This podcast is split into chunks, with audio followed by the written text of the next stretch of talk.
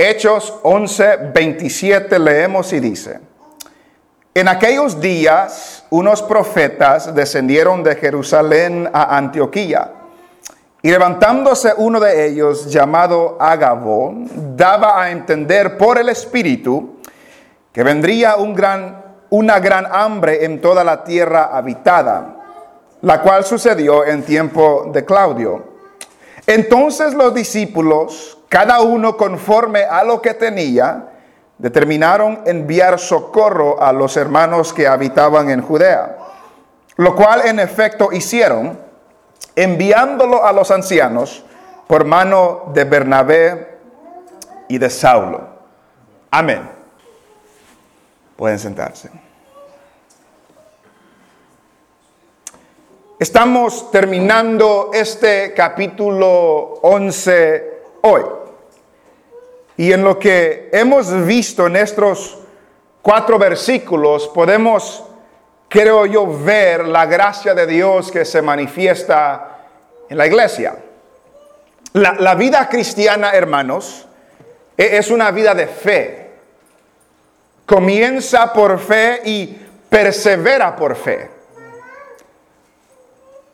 Comienza al tener fe en Jesús al creer en el Evangelio y continúa al vivir por fe, porque dice la Biblia que el justo por la fe vivirá. Pablo también dice que, nosotros por fe andamos y no por vista.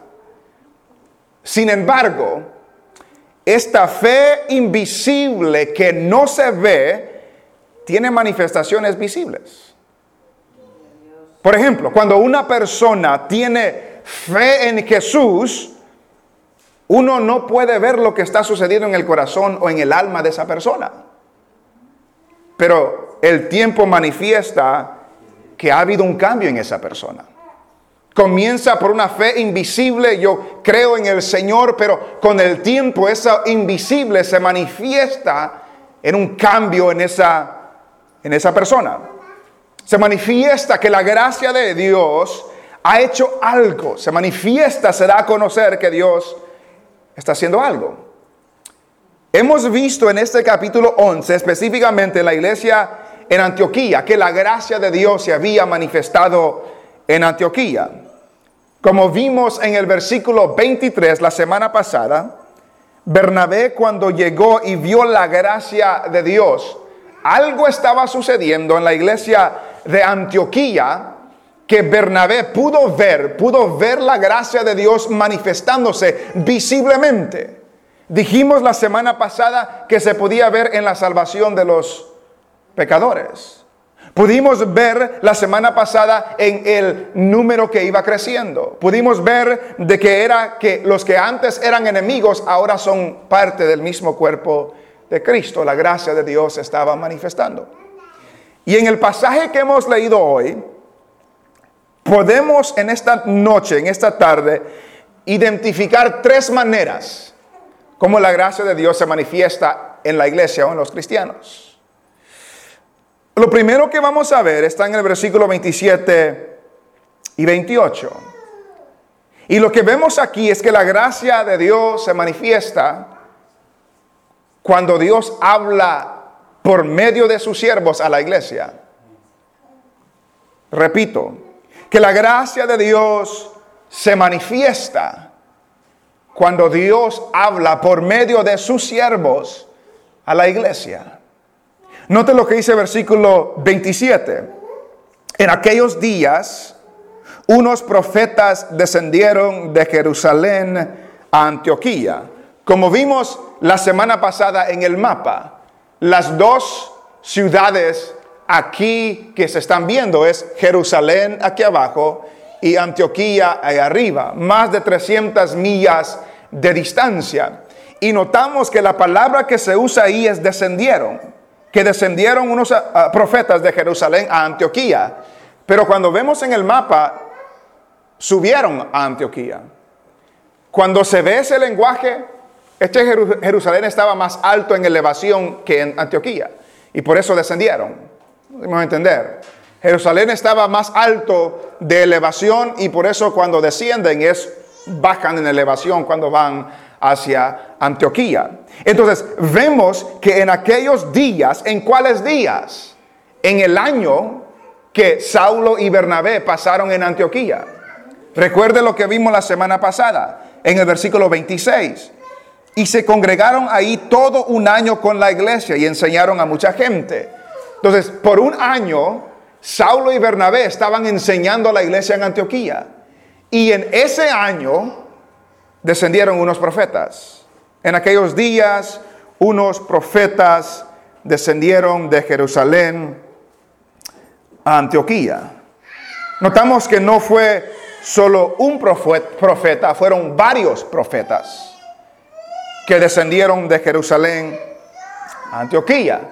Ahora debemos, debemos hacer hincapié en esta realidad. Vemos aquí que fueron profetas los que llegaron a Antioquía de Jerusalén. Vemos en la Biblia que en el Antiguo Testamento habían profetas.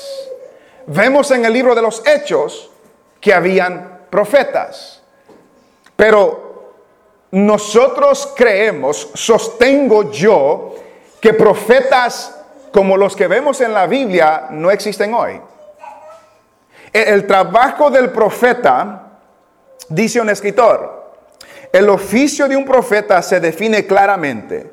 Profeta les levantaré de entre sus hermanos como tú y pondré mis palabras en su boca y él las hablará y él les hablará, perdón, todo lo que yo les mandare.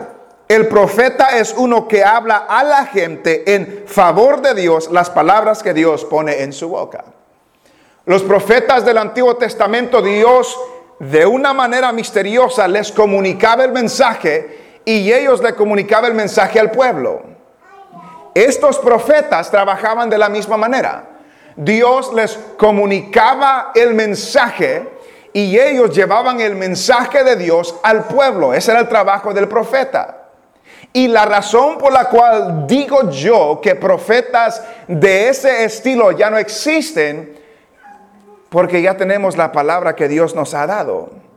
Ellos no tenían esta Biblia. Ellos no tenían dónde referir la palabra de Dios, nosotros sí. Y ya no necesitamos a personas que reciban revelaciones especiales de Dios para darle al pueblo, sino que ahora tenemos la palabra de Dios, la palabra profética más segura, dice Primera de Pedro. Y, lo, lo digo y hago hincapié, porque si usted pone atención, hay muchos profetas que existen hoy. Hay muchas personas que se llaman profetas hoy. Y esos profetas no son bíblicos. Esta semana estaba escuchando a un profeta en una iglesia aquí en Houston. Y lo que este profeta estaba diciendo eran cosas como, he, he, venido aquí como profeta de Dios para decirles que esta semana serán bendecidos.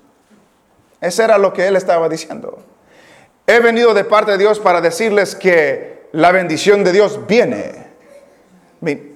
Esos no son profetas. Esa clase de profeta no existe hoy. Y usted y yo debemos de tener cuidado cuando escuchamos a personas que se dicen ser profetas o que traen una profecía. Debemos de tener mucho cuidado. Esos profetas ya no existen hoy. Tenemos la palabra de Dios. Lo que Dios ha querido que nosotros conozcamos, ya la tenemos aquí. En ese entonces no tenían esta palabra. Lucas no había escrito esto todavía. Pero en ese entonces descendieron unos profetas de Jerusalén a Antioquía, versículo 28. Y levantándose uno de ellos, aparentemente estaban en una reunión porque este Ágabo se levantó. Levantándose uno de ellos llamado Agabo, Ágabo, me equivoco siempre, daba a entender por el Espíritu. Note esto. Este profeta dice Lucas específicamente que lo que él estaba a punto de decir era por medio del Espíritu Santo. Y recuerde que la gracia de Dios se manifiesta cuando Dios habla a su iglesia por medio de sus siervos. Este profeta era un siervo de Dios. Este profeta traía un mensaje para la iglesia.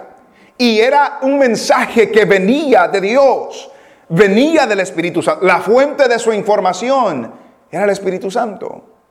La fuente de su inspiración era el Espíritu Santo. No consultó las estrellas, no consultó el horóscopo, no consultó otra cosa. La fuente de donde él traía esta información era el Espíritu Santo, era Dios. Y todo predicador, todo siervo de Dios que habla la palabra de Dios, la fuente de su información, es la palabra de Dios. Dios ya nos ha hablado, Dios ya nos ha dejado su palabra, Dios ya nos ha revelado lo que Él quiere que nosotros conozcamos. Y la gracia de Dios se manifiesta cuando en la iglesia los siervos que son del Señor para hablar de Él, para enseñar su palabra, hablan esta palabra, palabra con claridad, con autoridad, con, con discernimiento para que el pueblo del Señor sea edificado. Si no hay palabra, no hay crecimiento. Si Dios no habla, no hay vida, porque es la palabra de Dios la que trae vida. Y cuando en una iglesia no se escucha la palabra de Dios, la gracia de Dios no se, manifiesta, no se está manifestando de esa manera. La gracia de Dios se manifiesta cuando Dios le habla a su pueblo por medio de sus siervos. Se levantó un profeta llamado Ágabo y daba a entender por el Espíritu que vendría una gran hambre en toda la tierra habitada. Venía un tiempo de escasez. Venía un tiempo, un tiempo de hambre. Venía un tiempo que el Espíritu les, les, estaba advirtiendo que vendría sobre toda la tierra habitada, sobre todo el imperio romano. Y Lucas nos añade el detalle, la cual sucedió en tiempo de Claudio. Entonces, el enfoque de Lucas no es tanto que se cumplió, aunque nos da ese detalle. El Espíritu dijo que iba a haber una gran hambre, se cumplió en el tiempo de Claudio. Claudio era un emperador romano, su imperio duró desde el año 41 hasta el año 54 y se cree que esta hambre sucedió como en el año 45-46. Entonces, este vemos que Dios habló a su pueblo por medio de sus siervos. La gracia de Dios se manifestó de esa manera. Número dos, Vemos que la gracia de Dios se manifiesta cuando la iglesia actúa en base a lo que Dios ha dicho. Deje repetirlo otra vez. La gracia de Dios se manifiesta cuando la iglesia actúa o hace algo en base a la palabra que ha recibido de parte de Dios. Entonces la iglesia puede reaccionar de diferentes maneras a cuando Dios habla. Y en esta oportunidad ¿Cómo reaccionó la iglesia con el mensaje que recibieron? Con generosidad. Con generosidad. En el versículo 29 nos dice, entonces los discípulos, cada uno conforme a lo que tenía, determinaron enviar socorro a los hermanos que habitaban en Judea. Los discípulos demostraron que la gracia de Dios estaba obrando en ellos. Su generosidad daba manifiesta que la gracia de Dios estaba obrando en ellos. Y note la palabra que dice, que entonces los discípulos determinaron, cada uno conforme a lo que tenía, determinaron, decidieron, tomaron una decisión en base a la palabra que habían escuchado. Un escritor dice lo siguiente, los creyentes no podían impedir que la hambruna llegara. Ellos no podían, Dios ya había dicho que venía un hambre. Ellos no podían impedir eso, pero sí podían enviar ayuda a los necesitados. No podían impedir que iba a haber un hambre, pero sí podían mandar ayuda a los necesitados. Y, y notamos que enviaron socorro a los hermanos que habitaban en Judea. Entonces, cuando vemos este versículo, podemos ver algunos principios de generosidad. Número uno, podemos ver que el dar, note que dice, cada uno conforme a lo que tenía determinaron enviar socorro a los hermanos que habitaban en Judea. El dar no es por fuerza, no es por compulsión, no es por obligación, el dar es de acuerdo a nuestra voluntad. Recibamos eso. El dar es de acuerdo a nuestra voluntad. Debemos de querer hacerlo, debemos de tener la libertad y la voluntad de hacerlos. Ellos escucharon de que venía un hambre y decidieron, tomaron una decisión voluntariamente de mandar socorro a los que tenían necesidad. Este patrón lo vemos vez tras vez en la palabra del Señor. Note lo que dice el capítulo 4 del libro de los Hechos.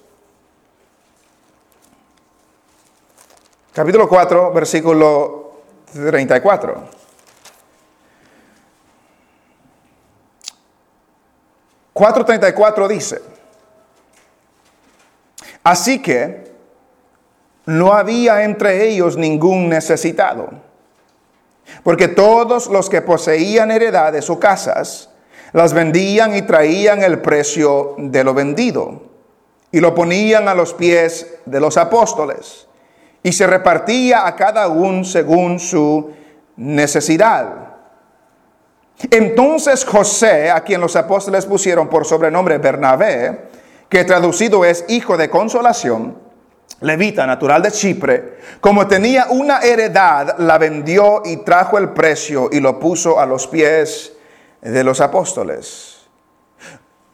¿Dónde vemos aquí que los apóstoles les dijeron, ustedes tienen que dar esto? ¿Dónde vemos aquí que los apóstoles dijeron tienen que vender sus casas y traer el dinero? Tienen que vender sus propiedades. No les exigieron nada.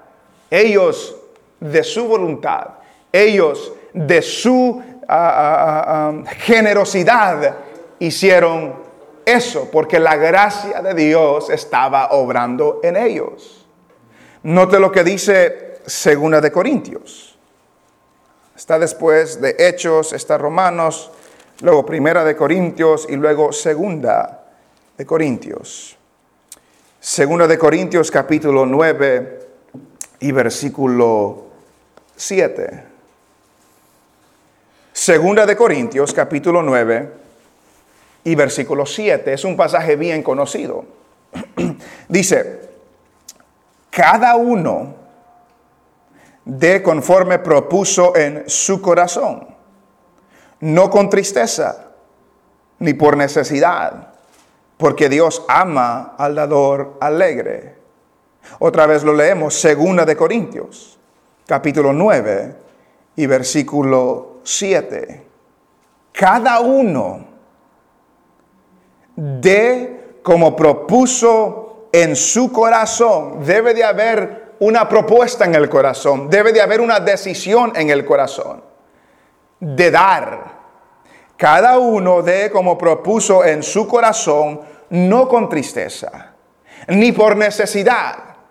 Esa, esa frase, la Biblia de las Américas la traduce no de mala gana, ni por obligación. Es lo que quiere decir ahí. Segunda de Corintios 9, 7. Cada uno de como propuso en su corazón, no de mala gana, ni por obligación porque Dios ama al dador alegre. Lo que está diciendo ahí es que Dios recibe cuando uno da con alegría, no importando la cantidad. Cuando uno da con alegría, Dios lo recibe. Nadie dé de mala gana, dice. Nadie dé por obligación, porque Dios no le gusta que den de, mala gana o de obligación. Dios le gusta que den con alegría o que demos con alegría. Entonces, debe de haber algo en el corazón que me determina lo que voy a dar. Cuando usted viene para la iglesia, hermano, lo hemos dicho en otras ocasiones. Cuando usted viene a la iglesia, debe de, debe de traer en su corazón lo que va a dar de ofrenda. Propóngase en su casa, aparte el dólar, los 5 dólares, los 20, lo que sea, apártelo. Y cuando llega a la iglesia no está sacando la cartera y buscando, okay, ya, lo, ya, ya, ya trae propuesto en su corazón lo que va a dar. Y eso lo que nos da a entender es que nunca permitamos ser obligados o presionados o forzados a dar.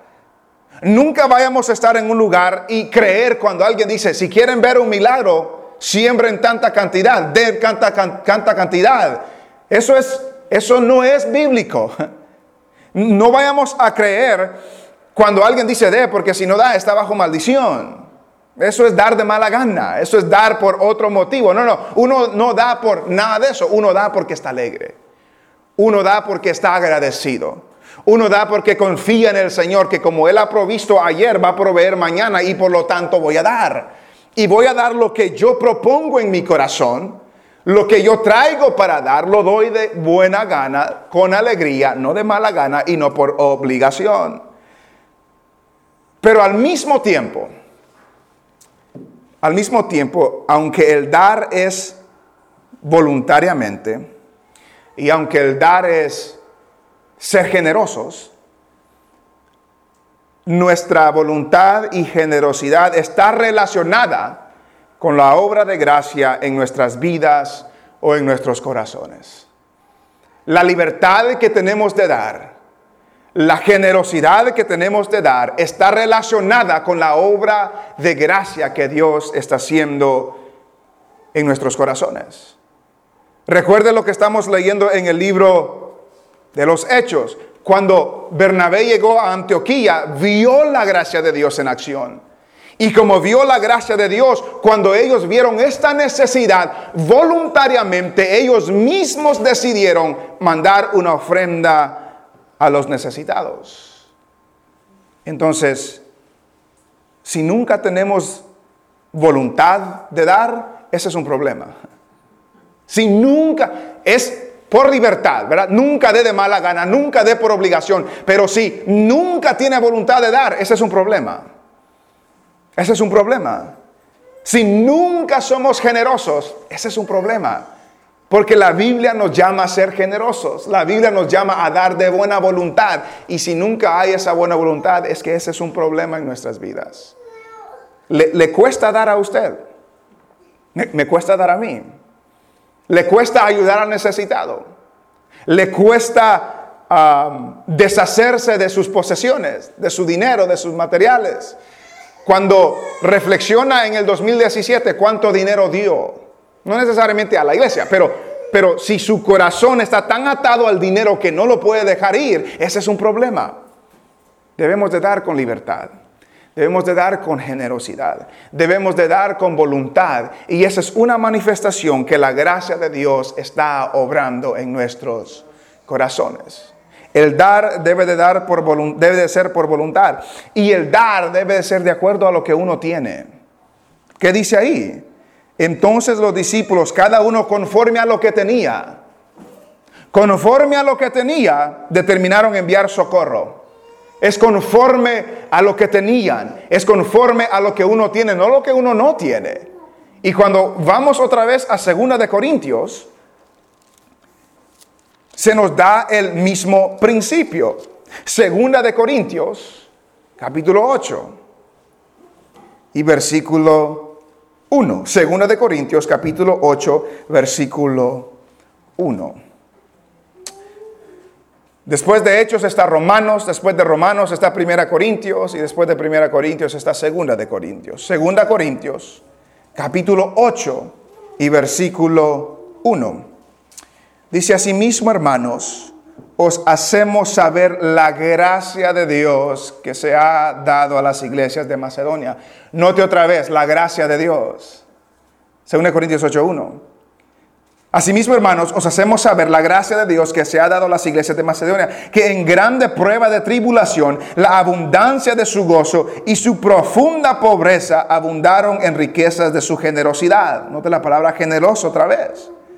Pues doy testimonio de que con agrado han dado conforme a sus fuerzas y aún más allá de sus fuerzas. Nótese versículo 3.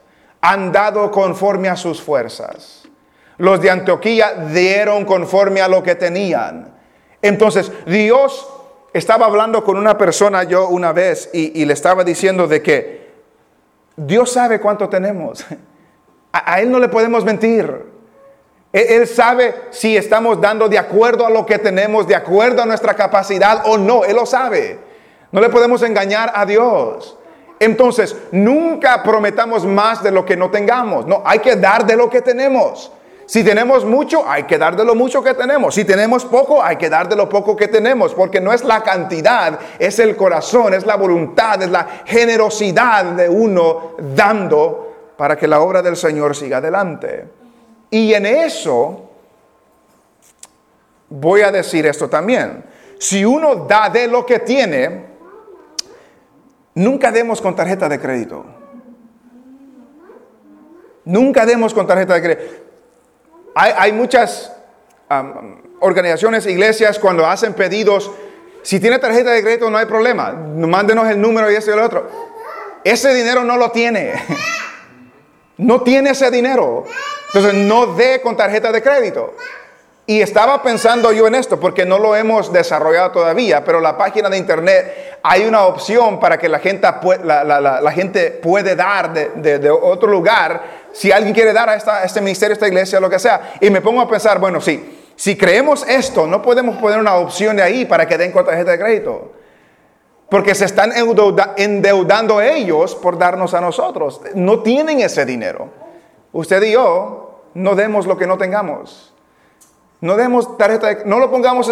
Es, diferente cuando uno dice, yo, voy a, yo me comprometo a dar cierta cantidad y, mes, mes, semana lo da. Es diferente. Pero si uno va a dar 500 dólares, 1000 dólares de una tarjeta de crédito, ese es dinero que no tiene. Se está endeudando. No, no, no. Ellos dieron de lo que tenían. Los de Corinto dice que dieron conforme a sus fuerzas. Entonces, el dar debe ser voluntario, debe ser generoso, debe ser en base a lo que uno tiene. Lo vemos en Antioquía, lo vemos en Corintios. Y generalmente, en la Biblia, es para ayudar o socorrer a los hermanos. Generalmente en la Biblia es para ayudar o socorrer a los hermanos, a las iglesias. Si todavía está en 2 Corintios, después rezamos a Hechos, pero Segunda de Corintios, ese mismo capítulo 8, nos dice, ese versículo 3, pues doy testimonio de que con agrado han dado conforme a sus fuerzas y aún más allá de sus fuerzas, pidiéndonos, versículo 4, pidiéndonos con muchos ruegos, que les concediésemos el privilegio de participar en este servicio para quién? Para los santos, para los hermanos. El libro de los hechos, que decía? Volvamos allá. Dice, cada uno conforme a lo que tenía, determinaron enviar socorro a los hermanos que habitaban en toda Judea. El socorro era para los hermanos de la iglesia de Antioquía, a los hermanos de, Jerusalén y Judea. En Corintios es lo que dice, era un socorro para los hermanos. Y les voy a compartir otro versículo más, Gálatas. Gálatas está después de 2 Corintios. El libro después de 2 Corintios es Gálatas.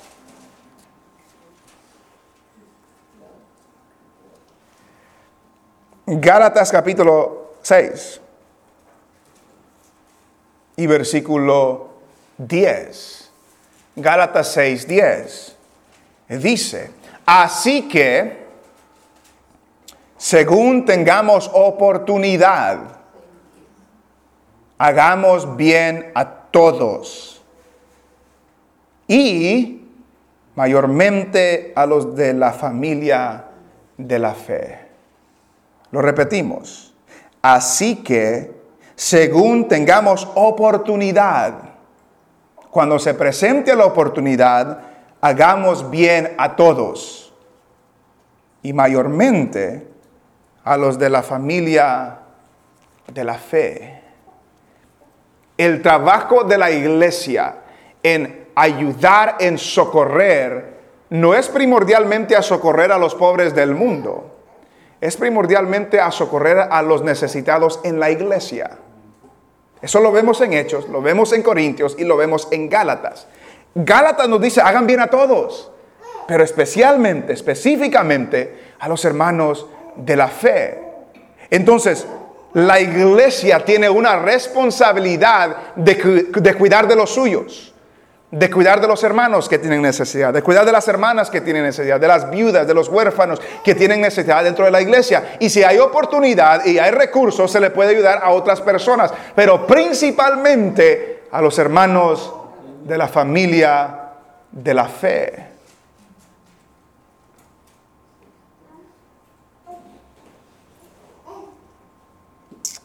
Y vemos otro principio aquí en este pasaje de Hechos. Si está en Gálatas, no sé si ya regresaron de Gálatas. Si está en Gálatas todavía, en ese capítulo 6, en ese capítulo 6, en ese versículo 6, note lo que dice. El que es enseñado en la palabra, haga partícipe de toda cosa buena al que lo instruye. Lo leemos otra vez, 6.6. El que es enseñado en la palabra, haga partícipe en toda cosa buena al que lo instruye. ¿Qué quiere decir esto? Cuando una persona les ha sido bendecida espiritualmente, tiene la oportunidad y la responsabilidad también de ayudar materialmente a aquellos que lo bendicen espiritualmente. Se me fue el pasaje, pero hay otro pasaje que habla de eso. Que hagamos participantes a aquellos que nos han bendecido espiritualmente con materialmente. Y eso es lo que vemos en el libro de los Hechos. Antioquía recibieron el Evangelio. ¿Qué hizo la iglesia de Jerusalén? mandó a Bernabé. Recuerda que lo vimos la semana pasada. Envió a Bernabé, Bernabé llegó ahí, les exhortó, los animó que sigan adelante, luego fue a traer a Saulo y ¿qué hicieron por un año? Les enseñaron la palabra del Señor. Fueron bendecidos de parte de Jerusalén espiritualmente, pero ahora los de Jerusalén tienen necesidad física, material. Como ellos nos bendicieron espiritualmente, nosotros vamos a mandar una ayuda para socorrerlos materialmente. Entonces es un principio que vemos en la palabra del Señor. Teniendo oportunidad, teniendo capacidad, teniendo recursos, hay que dar generosamente, voluntariamente de lo que tenemos para socorrer específicamente a los hermanos de la iglesia del Señor. La semana pasada dije que iba a compartir algo con ustedes hoy. Hace algunas semanas tenía problemas con la, troca mía. La camioneta tenía un, problema en el motor. Y estaba lo llevé a que hagan un chequeo en AutoZone, me dieron cuál era el, reporte ahí, lo busqué en la internet, me di cuenta que es un problema que tienen todas las tundras y que a veces, dependiendo del año, el dealer cubre para arreglarlo, porque es un problema de las Toyotas. Entonces lo llevé al dealer y me iban a cobrar como 2.500 dólares para arreglar esa parte. Arreglar esa parte. No cubre nada de eso. Ok, les dije, está bien, no hay problema, me la llevo. Fui a otro lugar, se las llevé a ellos, ellos la chequearon, dijeron, ese es, ese es el problema, no necesitamos cambiar esta parte, como el dealer decía, necesitamos cambiar esta parte y cuando estemos ahí vemos si se necesita cambiar aquella parte. Hicimos otras cosas. Entonces, la Toyota me dio, me dio un presupuesto como para hacer todo lo que ellos ah, decían, como de 3 mil dólares, como 3 mil, 3 mil 500 dólares.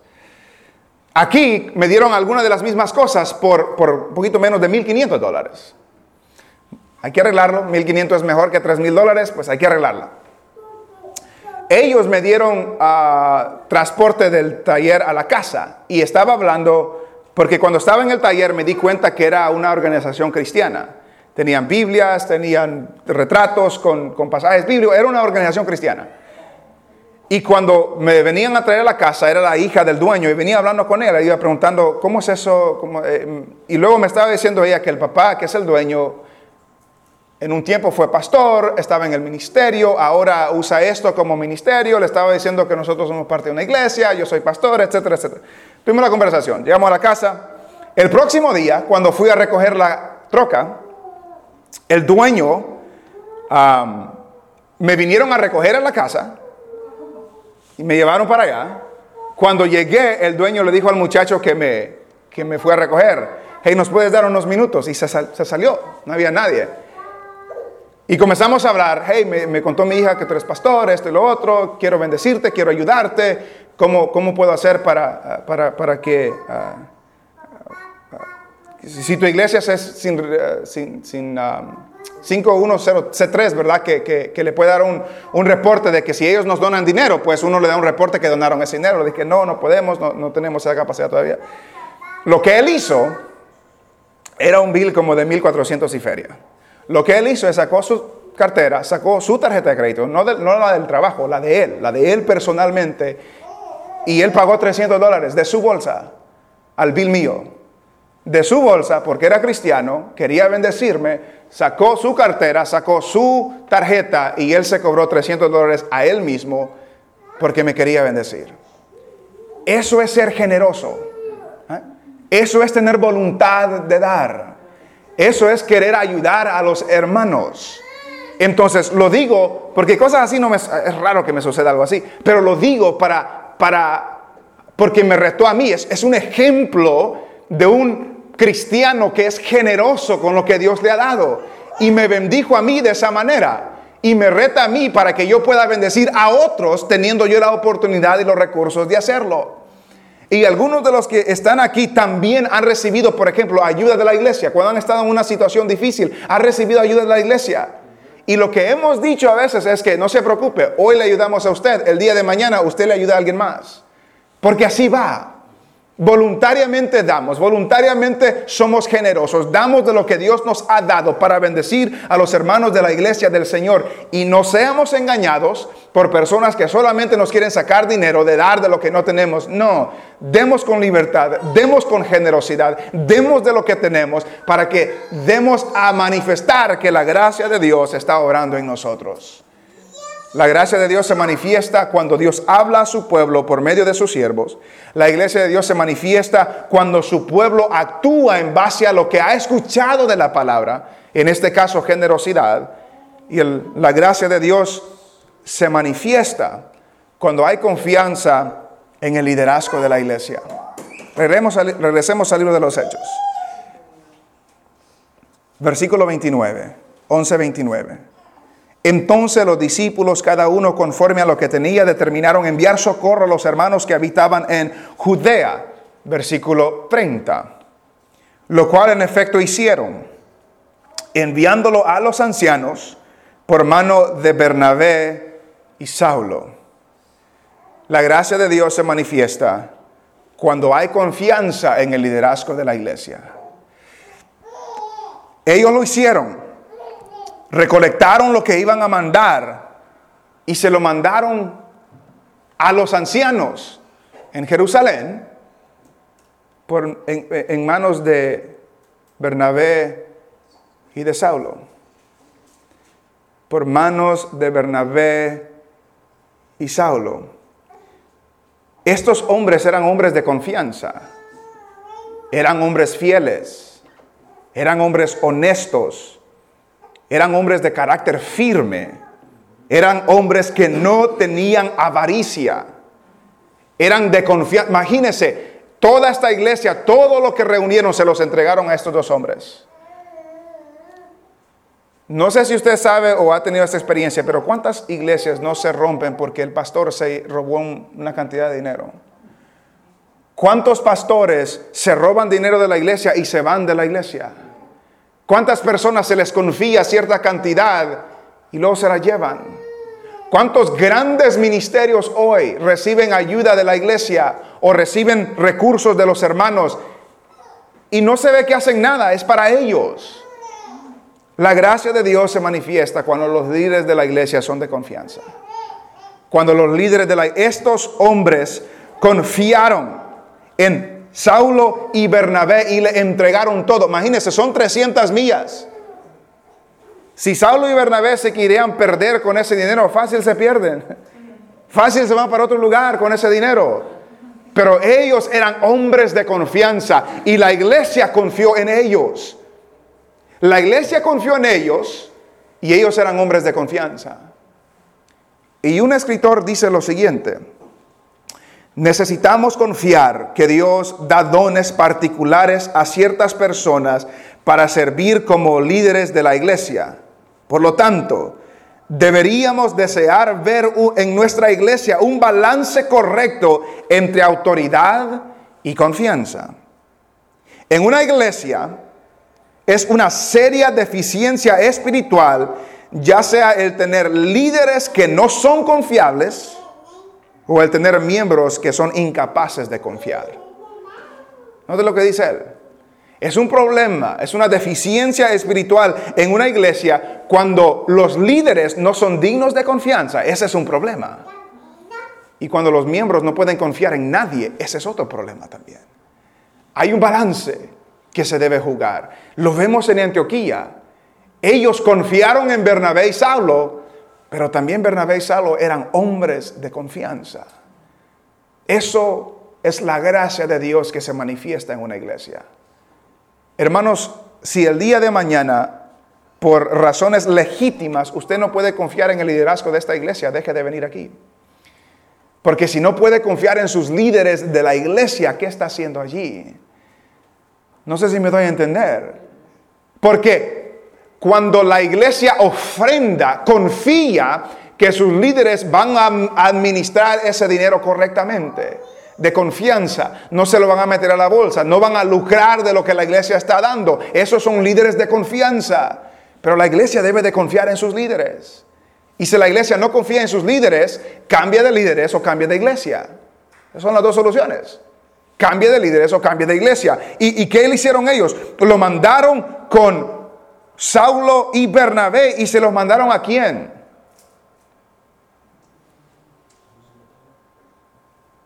Se lo mandaron a los ancianos en Jerusalén. Confiaron también en aquellos ancianos. Dice, lo cual en efecto hicieron enviándolo a los ancianos por mano de Bernabé y de Saulo. Confiaron en Bernabé y de Saulo y confiaron en los ancianos que estaban en Jerusalén. Ahora, la iglesia de Antioquía conocía a Bernabé y a Saulo porque pasaron un año con ellos. Ellos no conocían a los ancianos que estaban en Jerusalén, pero confiaron en ellos. Confiaron que se les iba a entregar este dinero y que ellos iban a dispersarlo como era necesario entre los necesitados. Y note otro punto aquí. Note que no se lo mandaron a los apóstoles. Los apóstoles estaban en Jerusalén. No se lo mandaron a los apóstoles. En el capítulo 4 era a los pies de los apóstoles, a quien entregaban todo lo que vendían. Pero ya por el capítulo 11 ya no eran los apóstoles, eran los ancianos. Lo cual en efecto hicieron enviándolo a los ancianos por mano de Bernabé y de Saulo. Confiaron que los ancianos iban a administrar correctamente este dinero este socorro, esta ayuda. Usted como miembro de una iglesia debe de confiar en sus líderes, que ellos, los líderes de la iglesia, están administrando correctamente los recursos de la iglesia. Y si no, tiene la libertad y también tiene el derecho de preguntar qué está pasando, qué están haciendo con el dinero que se está dando. Porque deben de ser los líderes de una iglesia dignos de confianza. Yo debo ser digno de confianza. Y si un día dejo de ser digno de confianza, debemos de hablar. O son legítimos las sospechas o las razones por las que no soy digno de confianza, o hay algún problema en el miembro de que no confía en nadie. Una de las dos cosas. Pero no puede haber una iglesia saludable, donde la gracia de Dios se manifiesta, desconfianza de los líderes y miembros que no confían en nadie. Eso no es saludable. ¿Cómo vemos aquí que la gracia de Dios se manifiesta? Número uno, que Dios habla a su pueblo por medio de sus siervos. Lo vimos con los profetas. Número dos, que la iglesia actúa en base a la palabra que ha recibido. Y aquí fue su generosidad. La gracia de Dios estaba obrando en ellos para que den de lo que tenían para socorrer a los hermanos. Y número tres, se manifiesta cuando los líderes son dignos de confianza. Cuando la iglesia confía en sus líderes, cuando los líderes son dignos, se han dado a la confianza, vemos que Dios está obrando en la iglesia. Vemos que su gracia se está manifestando. Entonces, terminamos con algunas preguntas. ¿Estamos escuchando nosotros la voz de Dios cuando Él nos habla? Porque cuando se escucha una predicación, debe ser Dios quien está hablando. Debe ser el siervo de Dios con la autoridad de Dios por su palabra de hablar. Y cuando Dios habla debemos escuchar y debemos actuar. Número dos, somos generosos. Honestamente, somos generosos. Estamos dando con libertad, estamos dando con voluntad, estamos dando con generosidad. Y si no, ¿por qué? ¿Cuál es la razón? No confiamos en Dios, amamos mucho a lo que tenemos, no nos importan los hermanos. Tenemos que meditar en estas cosas. Si lo estamos haciendo, gloria a Dios, hay que seguir haciéndolo. Si no lo estamos haciendo, ¿por qué? ¿Y qué debe de cambiar en nosotros para que lo comencemos a hacer? Y número tres, confiamos en los líderes de esta iglesia. ¿O tiene dificultades usted de confiar en líderes, confiar en pastores, confiar que están administrando correctamente los recursos de la iglesia? Dios es el que se manifiesta de diferentes maneras en medio de la iglesia. Y su gracia, lo vemos aquí, se manifiesta de estas maneras. Y que el Señor nos ayude que esa gracia se manifieste por medio de nosotros para que Dios se pueda glorificar y se pueda regocijar los que nos rodean.